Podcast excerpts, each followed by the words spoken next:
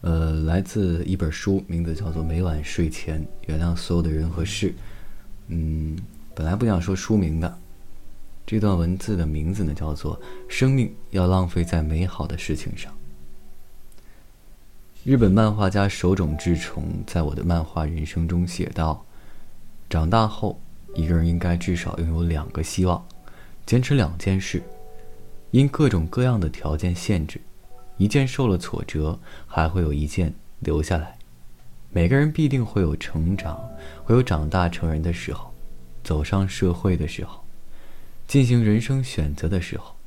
在那种时候有能够选择的事物，真的很幸福。有一句话是：生命要浪费在美好的事情上。美好之所以被浪费，大概是因为还可以让我们选择。回想青春时代的躁动狂热，像极了这个年代的孩子，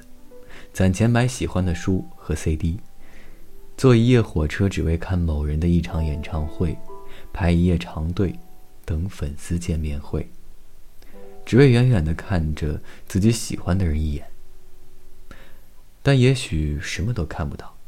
几次离家出走，几次被打回原形，几度自暴自弃。几度重拾信心，长时间旷课，翻过学校那道不高的围墙，在初春的草地上静坐一个下午，仅仅是为了看一眼黄昏的落日。年轻似乎是当时最能够挥霍的资本，而我们奔跑其中，不知疲累。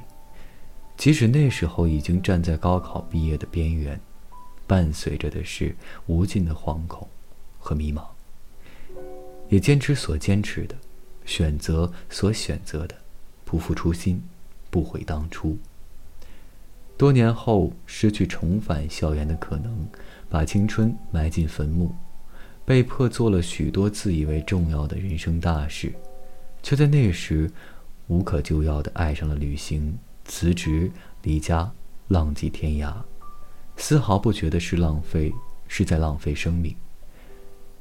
曾幻想着可以不知所谓的喜欢门德尔松，遐想爱琴海里温柔的海浪，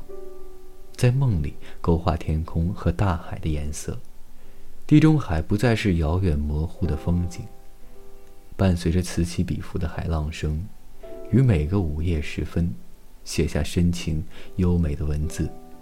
记录属于感觉或感情上的领悟和收获，如此美好。我们应该在最好的时候尽情挥霍自己的生命。于是过了二十五岁，依然去远行，去一无所知的地方。一个双肩包，一张地图，一双脚，无数次幻想在冰岛拥有一间小屋子，可以独自出来捕鱼，亦可以和当地人一起谈笑，喝下午茶，隔着北海与西欧大陆畅想伊比利亚风情。在阿尔卑斯山脉下的中世纪庄园里，看遥远朦胧的巴洛克和洛可可建筑，带着漂亮的牧羊犬在辽阔美丽的北美大草原上狂奔放羊。那些青春的画面，那些埋在记忆深处的场景，触不可及，偶尔被捧在手心里想念，把它当成一场挥之不去的梦。一次妙不可言的体验，一种富有想象力的游戏，却不再为了一时的冲动而冲动，由心出发，不再是简单莽撞的离家出走，亦或是逃避都市的快节奏生活。在记忆慢慢积累、漫溢之时，在所有的年轻梦想、无聊思绪被附上隐形的翅膀，足以起飞之后，坚持。有了他应有的选择，无所谓对错，更无所谓值不值得。我们走过的路，以及我们要走的路，那些大人们觉得所谓的浪费，甚至挥霍，那些一个人痛定思痛后的放下，乃至放弃，都是因为我们还有选择，还可以坚持。即使这辈子平平淡淡，过得空乏无聊。但至少快乐、自由过。对你说，生命要浪费在美好的事情上，而在我的心里，生命中最美好的事情是找到那个知道你所有的错误和缺点，依然认为你很好很好的人，让他珍惜你，陪着你，宠着你，一直走下去。这就是今天的文字，